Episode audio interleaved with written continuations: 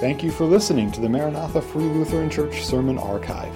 It's our hope that this message would encourage you in your faith and would help you to get to know God's love, grace, and mercy in a personal way. If you have any questions on the sermon or would like to know more about Maranatha, please visit us on the web at maranathafreelutheran.com or call our church office at 218 498 2808. Thank you, and may God bless. Each one of you uh, this morning. Uh, grace, mercy, and peace to you from God our Father and from our Lord and Savior Jesus Christ. I am uh, by nature a procrastinator. I always have been, and despite my best efforts to change, probably always will be. And I think it's psychological. I work best under pressure. And so the pressure of deadlines, real, actual deadlines, not self imposed ones, uh, deadlines motivate me to get things done. And my habit of, of waiting to the last minute to, uh, to accomplish a task, to get something done, uh, drives certain people like my wife and probably Pastor Lloyd a little bit too, uh, crazy. These are the go getters, right? Those who are on the opposite end of the procrastination spectrum to do lists, calendars, timelines, getting projects done ahead of schedule. And so this morning, I'm going to take a page out of the non procrastinators playbook, and we're going to get a jump start on our Lenten series, get things done ahead of schedule, one week early. Lent is, of, of course, a season that precedes Easter, and Lent has a long history. Uh, even since the, the, times of the apostles, uh, maybe a few years after them, Christians have set aside a few days before Easter uh, for prayer, for reflection, for repentance. And by the early 300s AD, uh, the whole church around the world was observing 40 days before Easter. And they called it Lent, which meant lengthening of days, similar to like our, our days lengthen with spring and things like that. And, and Ash Wednesday, 40 days uh, removed from Easter, not counting Sundays, Ash Wednesday marks the beginning of Lent.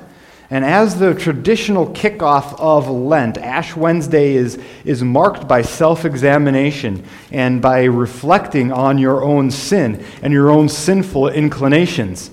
We look at ourselves and we see our unworthiness and our depravity, and we repent of that. We turn from that. And instead, we look to Christ and to his death on the cross for us and on our behalf. Repentance, repentance. For the March newsletter, Pastor Lloyd uh, wrote an excellent article that introduces and, and summarizes the topic of repentance. I hope that you've had a chance to read that. If not, it's available online. And I also took the liberty of printing off a few copies, and it's on the back table there. If you uh, haven't uh, gotten that or you don't get the newsletter, be sure to grab one on your way out.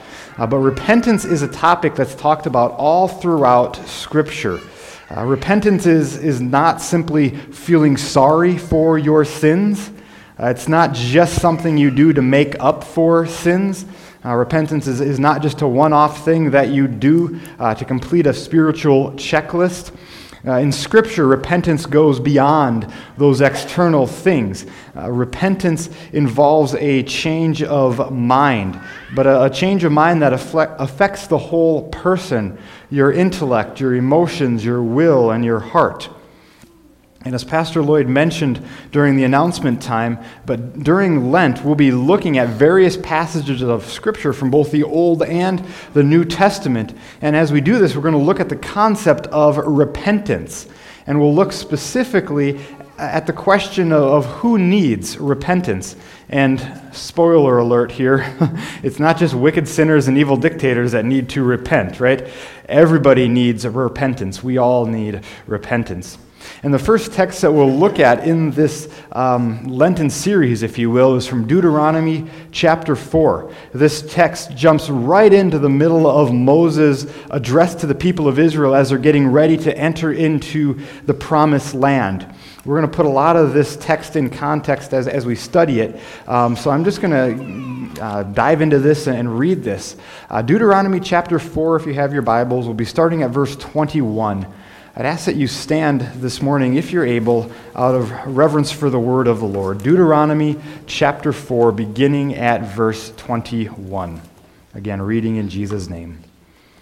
Furthermore, the Lord was angry with me because of you, and he swore that I should not cross the Jordan, and that I should not enter the good land that the Lord your God is giving you for an inheritance.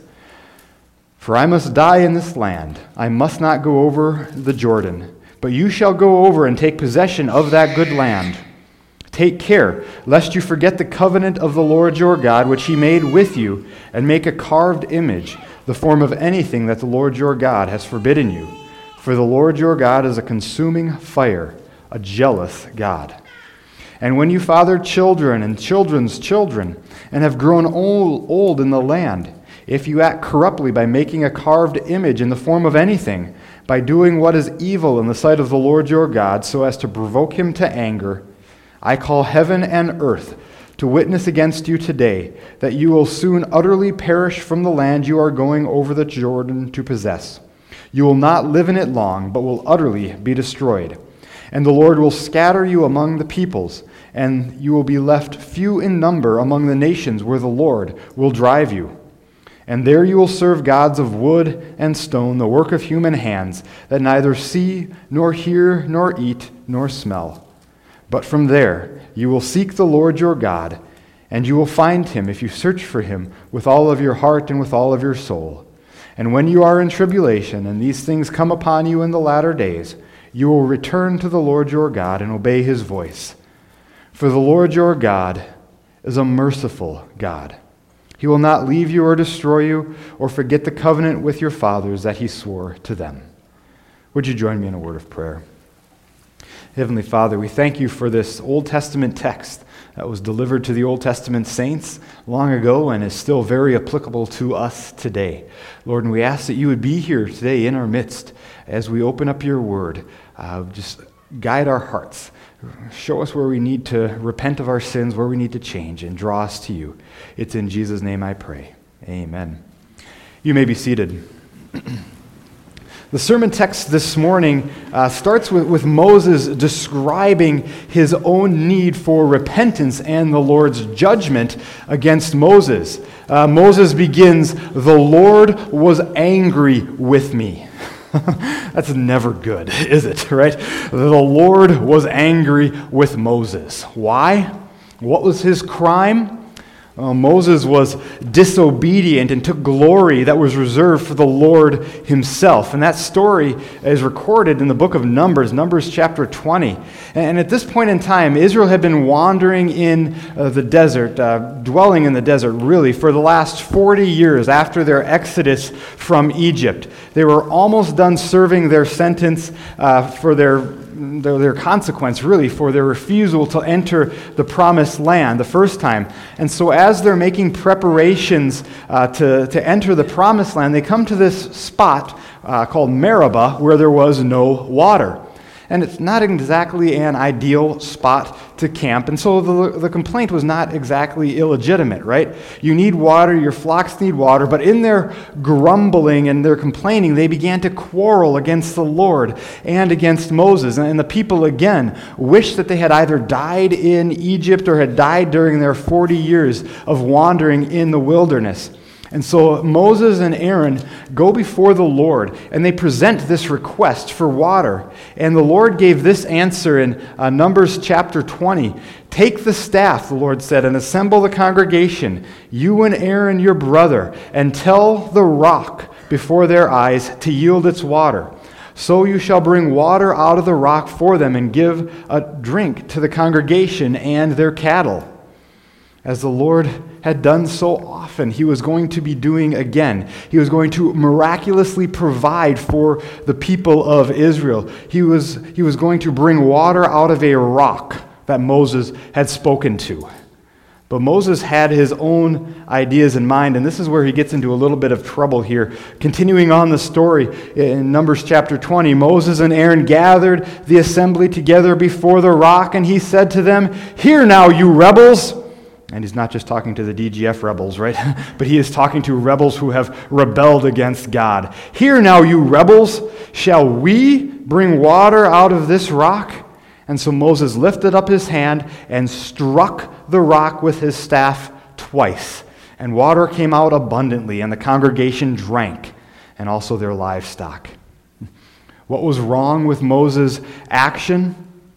The Lord told Moses, right, to speak to the rock. And Moses, probably in his anger and frustration with the Lord's people, took his staff and, and smacked the rock, not just once, but twice, right? Uh, but the words he said even before that um, really convey his self centered attitude. He said, Shall we, right, Moses and Aaron, shall we do this miraculous thing for you, bringing water out of this rock? Moses took what the Lord was going to do, miraculously going to do, and took the glory for himself. And because of that sin, Moses' punishment was that he could not enter in to the promised land. Uh, Numbers chapter 20, verse 12 The Lord said to Moses and Aaron, Because you did not believe in me to uphold me as holy in the eyes of the people of Israel, therefore you shall not bring this assembly into the land that I have given them. And it was only about a year later that Moses would die at the front door of the promised land, unable to cross the Jordan River and lead God's people into the promised land. That honor would fall on Joshua and Caleb, but the punishment was a stark warning for the Lord's people. And so, as, as Moses is giving this address, this sermon in, in Deuteronomy chapter 4, his, his banishment from the promised land is, is fresh in his mind. Moses' retelling of, of this story and his own failure sets the stage for the next part of the text. Moses moves from the Lord's past judgment on him to the, to the Lord's pending judgment on those who commit idolatry, both personally and as a nation. And that's the, the focus, really, of the rest of these verses in, in Deuteronomy 4 that we, that we read. Uh, look again, just for an example, at, at verses 23 and 24. There, there, Moses says, Take care, lest you forget the covenant of the Lord your God, which he made with you, and make a carved image in the form of anything that the Lord your God has forbidden you. For the Lord your God is a consuming fire, a jealous God. Idolatry and idols, false gods, don't go following after them, Moses warns. And there are, there are two errors that are associated with idolatry that, that Moses reminds the people of.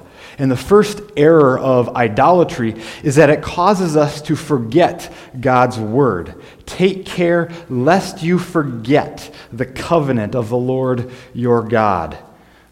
Moses said in verse 23 the first danger uh, that the Israelites needed to avoid for, was forgetting God's word the Lord, the creator of the universe, the one who, who dwells in unapproachable light, but yet spoke his, his words verbally and audibly from Mount Sinai. He made this, this covenant, this promise between the Lord and the people. And, and for their part, the people agreed to abide by that covenant, hold true to the promises. But yet, very quickly after that, they forgot God. They forgot his promises. They forgot his word, and they neglected his covenant.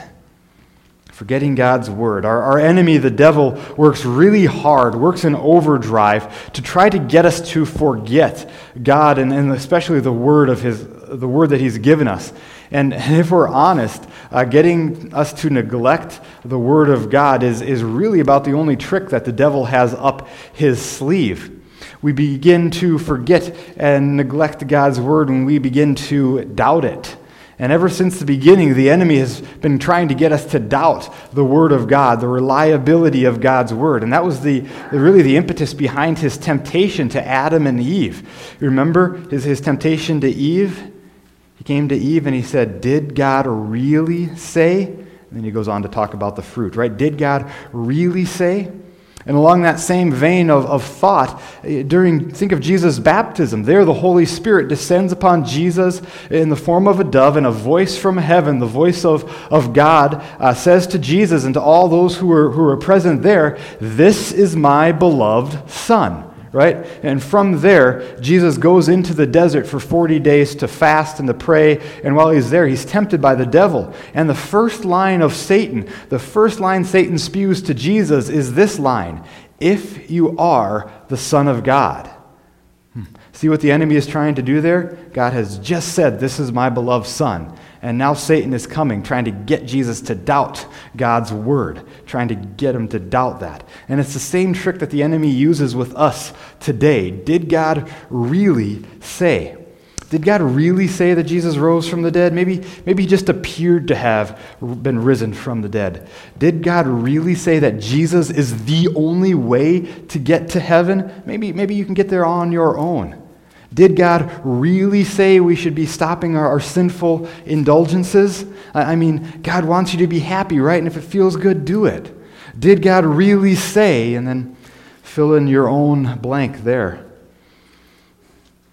The Word of God, brothers and sisters, the Word of, of, God is our constant guide through life. It is, as the author of Hebrews put it, living and active, sharper than any two edged sword. And David in the Psalms, in Psalm 19, said, The law of the Lord is perfect, reviving the soul. The testimony of the Lord is sure, making wise the simple. More to be desired are they, the word of the Lord, than gold. Sweeter than honey is the word of the Lord. Brothers and sisters, we have the precious, eternal, inerrant word of the living God in your hands or, or there at your fingertips. Do not neglect it. Do not be tempted to think that you've grown too old for it or have it all figured out. Spend time in it daily. Memorize it. Let it permeate your thought life. Do not forget the word of the Lord. The first error of idolatry is forgetting God's word. And the second error then logically follows. If you forget God's word and stop following Him, you'll start to follow false gods and worship something else. Take care, he says, lest you forget the covenant of the Lord your God, which he made with you, and make a carved image. The second error of idolatry is, uh, is maybe the more obvious one following false gods. And Moses warns the children of Israel against making any carved image, right? This is a part of, the, of a violation of the first commandment you shall have no other gods before me, the Lord said, right? And this is something that Israel constantly, constantly struggled with. Uh, cultures of the nations around them were all polytheistic, meaning they worshiped a, a, plethora of gods a God for the sun, a God for the moon, a God for the rivers, a God for the sea, a God for the harvest. You name it, the ancients had a God for it. And oftentimes these gods had images, statues carved of them, and people would bow down before that image and worship it as if it were God. And Israel, the people of God, weren't immune to that temptation either. Right after the Lord gave the Ten Commandments, what did Israel do? You remember this story, right? Moses had been up on the mountain for 40 days, and they had wondered what happened to him, and they thought, uh, they thought he died. And so they, they asked Aaron to make a god for them, right? Make the golden calf. And they declared, This is the God that led us out of Egypt, right? And the Lord says, Don't do that. Don't bow down to a false God. Don't come before a God of wood or stone and think that that is your God. Um, it's not just this, this physical act of bowing down to gods or carving them out of wood or stone that we need to avoid. Uh, in the large catechism, Martin Luther uh, says this about the first commandment, and he, he, he, defines what it means to believe in a God or to have a God. And, and I love this simple, succinct definition by Luther. He says, A God means that from which we are to expect all good, and in which we take refuge in all distress. I say that whatever you set your heart on and put your trust in is truly your God. We violate the first commandment when we look to other things and to other people other than the Lord God for our good and for our refuge. We break this commandment when we set our hearts uh, and we trust in other things other than the Lord. Where do you expect your good to come from? Where do you hope in? Where do you go in times of trouble? In times of trouble. This week, on a, on a, global, on a, on a global level, even, has been a rough one hasn't it, right? If, if you're like many, you've spent this past week glued to the TV and to Twitter just to hear the, the latest updates coming out of Ukraine, right? The Russian invasion of, of a sovereign nation under false pretenses was predicted for weeks. And, and even so, I think we were all shocked when it finally uh, did happen. And some of the images and, and, videos that we've seen have been fascinating. I think great stories are going to be told of these first few battles for Ukraine uh, years down the line, right? Uh, aside from just the surprising, uh, the surprises of, of, the Ukrainians holding back the Russians uh, quite well, their president taking up arms, refusing to leave. You, you see 80 year old men lined up to get rifles and, and other amazing displays of bravery. Uh, there, there's also been some wonderful revival and prayer happening in the nation of Ukraine. Uh, there are dozens of, of, images like this, but I found just a few to show you here. Um, this one here, this is a screenshot of, of Christians gathered in a um, Kiev train station uh, before the attacks began. Uh, they were singing hymns together, praying corporately. That's amazing, isn't it? Seeing the body of Christ come together, people singing hymns. Or here, uh, Kharkiv, one of, the, uh, one of the first places to be invaded. Uh, this was actually shown on CNN. A group of Christians gathered together in one of their town squares. And what are they doing? They're on their knees praying, right? Think of this one too. This was a family in, uh, I can't remember where this one was taken, um, but here is a family singing hymns. Uh, Ukrainian family singing Hold Me Fast. Again, these are all videos. I just took screenshots of them, right? But there have been dozens of other examples of, of this, of this faith and trust the Ukrainians have in the Lord during these dark times. And it doesn't mean that these, these people have sat passively by waiting for God's miraculous deliverance, right? They, they realize that, that as they uh, trust in the Lord, that the Lord often works through means, right? God works through ordinary, everyday channels to provide and protect. And so they've taken up arms, both young and old, rich and poor, presidents and, and normal citizens, to defend their country. And as they do, many Ukrainians, many, not all, but, but many, know that their hope and their trust isn't in their politicians or in their political allies. Their hope and their trust, their refuge in times of trouble, is the Lord their God. Let's go back to that quote by Martin Luther. A God means that which you ex- are to expect all good from and, and in which we take refuge in all distress. I say that whatever you set your heart on and put your trust in, truly is your God? Where do you expect all good to come from? Where is your refuge in trouble and distress? What or whom have you placed your heart and put your trust in? Today, we, we aren't prone to bow down before uh, carved images, right? Idols of wood or stone, but, but there, there are plenty of other things that have taken the place of God in our hearts. Sometimes we, we seek to find our, our good in our, our financial security, trusting that the money that we have in our bank accounts and the job and the income uh, that we have will see us through any hardship. We look to our politicians, right? Either the guys in office now or, or the ones we hope to elect in the next cycle to deliver us from all distress. We set our hearts and find our joy in our sports teams or our kids' athletic accomplishments and in our own achievements. But none of these things are to be worshiped. None of them demand our attention and our affection. They are idolatrous. So, what is uh, the reason for this prohibition against idolatry? Um, why should we not look to sources other than the Lord God as our refuge? As Moses says in, in verse 24, the Lord our God is a consuming fire, He is a jealous God. We often think of, of jealousy as a sin. And if we think of jealousy as a sin, then the Lord God, who is jealous, must be sinful, right? Uh, not quite, right? Uh, we often in English use the words envy and jealousy uh, interchangeably, but there are some subtle nuances to it, right? Envy is defined as, as wanting something that belongs to another person. That's prohibited by the ninth and tenth commandments, right? You shall not covet. However, in, in contrast, uh, jealousy is a little bit different. Uh, Dr. Gary Collins uh, said this about jealousy. He says, Jealousy is the fear that something which we possess will be taken away by another person.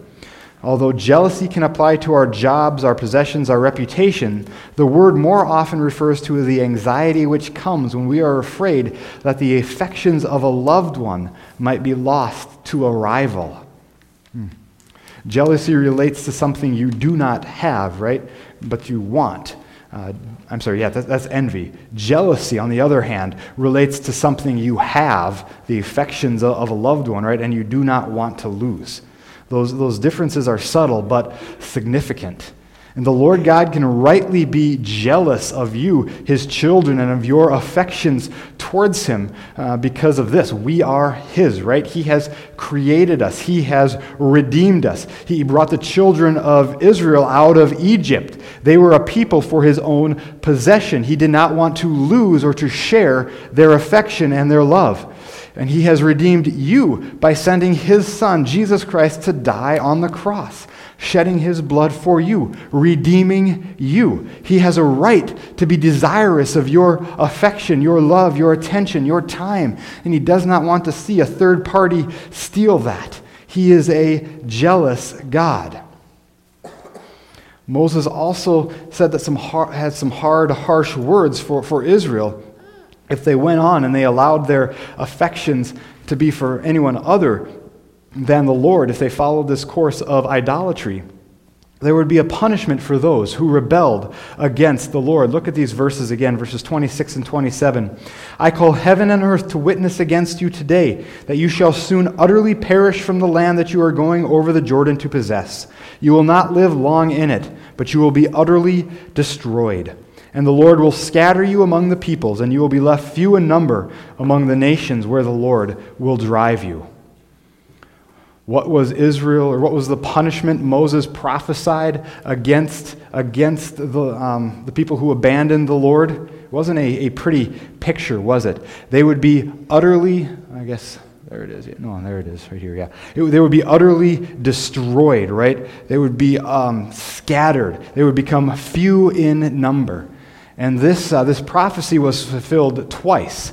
Uh, all throughout Israel's existence, they struggled with observing this first commandment. They worshiped other gods. They bowed down to the deities of the nations of, around them. And finally, the time came when Israel received their punishment that was due to them. In 722 BC, the northern kingdom of Israel was defeated by the Assyrian Empire. Their towns were destroyed, their nobility was carried off into exile, their poor were slaughtered in the streets. And more than a century later, in 605 BC, the southern kingdom of Judah was conquered by the Babylonians and their king Nebuchadnezzar, right? The Judean king was disposed, a puppet government was installed, their leading citizens exiled, and eventually the temple was destroyed. And all of this was the punishment for their sin of idolatry, for following other gods. But yet, Moses, knowing the character of the Lord, said that there would be mercy for those who repent. Look again at verses 29 and 30. There's going to be mercy for those who repent. But from there you will seek the Lord your God and will find him if you search after him with all of your heart and with all of your soul. And when you are in tribulation and all these things come upon you in the latter days, you will return to the Lord your God and obey his voice. For the Lord your God is a merciful God. He will not leave you or destroy you or forget the covenant which your fathers or with your fathers that he swore to them. And in these verses, we, uh, we come full circle and we talk about our, our Lenten theme for this year repentance and, and ask who needs repentance, right? Remember, repentance simply isn't feeling sorry for your sins. It's not just an, an action that you do to make up for past sins. Repentance is not that one off thing that you, you check off the, the spiritual checklist. Uh, in Scripture, repentance goes beyond those external actions. And repentance involves a change of mind, but a, a change of mind that affects the whole person intellect, emotions, will, and the heart. Uh, think, of it, think of it this way, right? Imagine that today after church, uh, you're going to go to the, the cities. You've got meetings down there, right? You're going to head to the Twin Cities. So, what's the easiest way to get to the Twin Cities? Go down to I 94, right, and take 94 into the Twin Cities. You can take 10, but then you got to stop through all those little towns, right? But imagine that instead of going uh, east on 94, you go west. And I'm sorry, I'm all turned around in here. I can never remember which way east is west is, so don't, don't criticize me for that, right? But imagine you, you go west instead of going east. How long will it take you to get to Minneapolis, right? You hit Jamestown, you hit Bismarck, you hit Billings. Are you going to get to Minneapolis? no, right? Uh, the, the best thing to do after you've recognized your error is to stop heading that wrong direction and to start heading the correct direction. And repentance works the same way in your life. When you're confronted with your sin, idolatry, envy, anger, bitterness, whatever God's word confronts you on, when you're confronted with your sins and your shortcomings, you stop doing them, right? You stop doing what's wrong and you go the opposite way of it, returning to the Lord and to his will. Um, repentance, you, you do that so often and you do that every single day. It's not that one time thing when you come to Christ that that does happen, right? But repentance is a daily thing.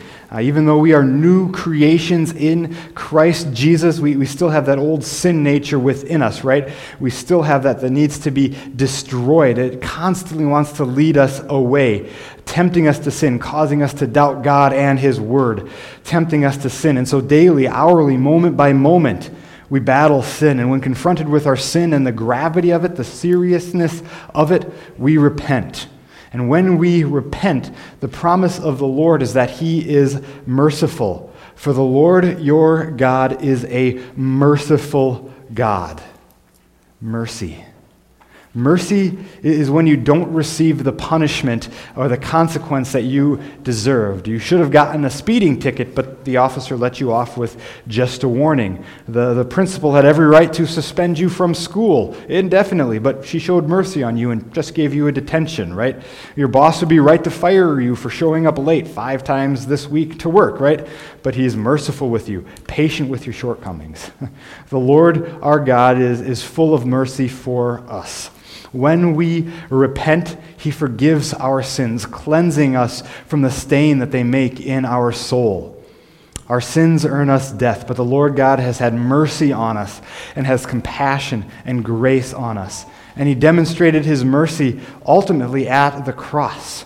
There, Jesus Christ took the punishment that you and your sins deserved. He took it upon himself. The holy and innocent one became sin for you, dying in your place and on your behalf, bringing you to God. And it's because of his son's death that the Lord God can freely and abundantly show his mercy and grace to each one of us. His mercies are new every morning. Great is his faithfulness. Amen. Let's pray as we close. Lord, again, I thank you for today. Thank you for your mercy and your grace that you have showered on us. Thank you for sending your Son. Thank you for uh, the promises of your word, Lord, and help us never to doubt, but to trust and obey, Lord. As the centurion said, or the, uh, the ruler said, I believe, help thou my unbelief. Amen. Our closing hymn this morning is, uh, is an Advent hymn. And yes, I know it's an Advent hymn. Uh, I know I'm in the wrong season. I'm either really procrastinating or really on top of it. I will, I will let you decide. But there's a verse in this hymn uh, that I've been reading or has been ringing in my ears as I've been watching uh, the events of, uh, of the week and the things going on in Ukraine. And it's the, the fourth verse of the, the celebration hymnal version. I think there are like nine or ten verses of this song, so each hymnal has a little bit different, right? But um, as, we, as we wait for the Messiah's ad, second advent, his second coming, we sing this O come, desire of nations, bind all peoples in one heart and mind, bid envy, strife, and quarrels cease, fill the whole world with heaven's peace. And I love that. As, as we know that uh, until Christ returns, there will be wars and rumors of wars. There have been, there always will be. Nation will rise up against nation. There will be uh, kings and presidents and dis, dis, despots and dictators who ra- rattle their sabers. None of this stuff in Russia and Ukraine is new, right? But through it all, the Lord is still in control. And uh, we, we long for that day where Jesus will come back and fill the whole world with heaven's peace.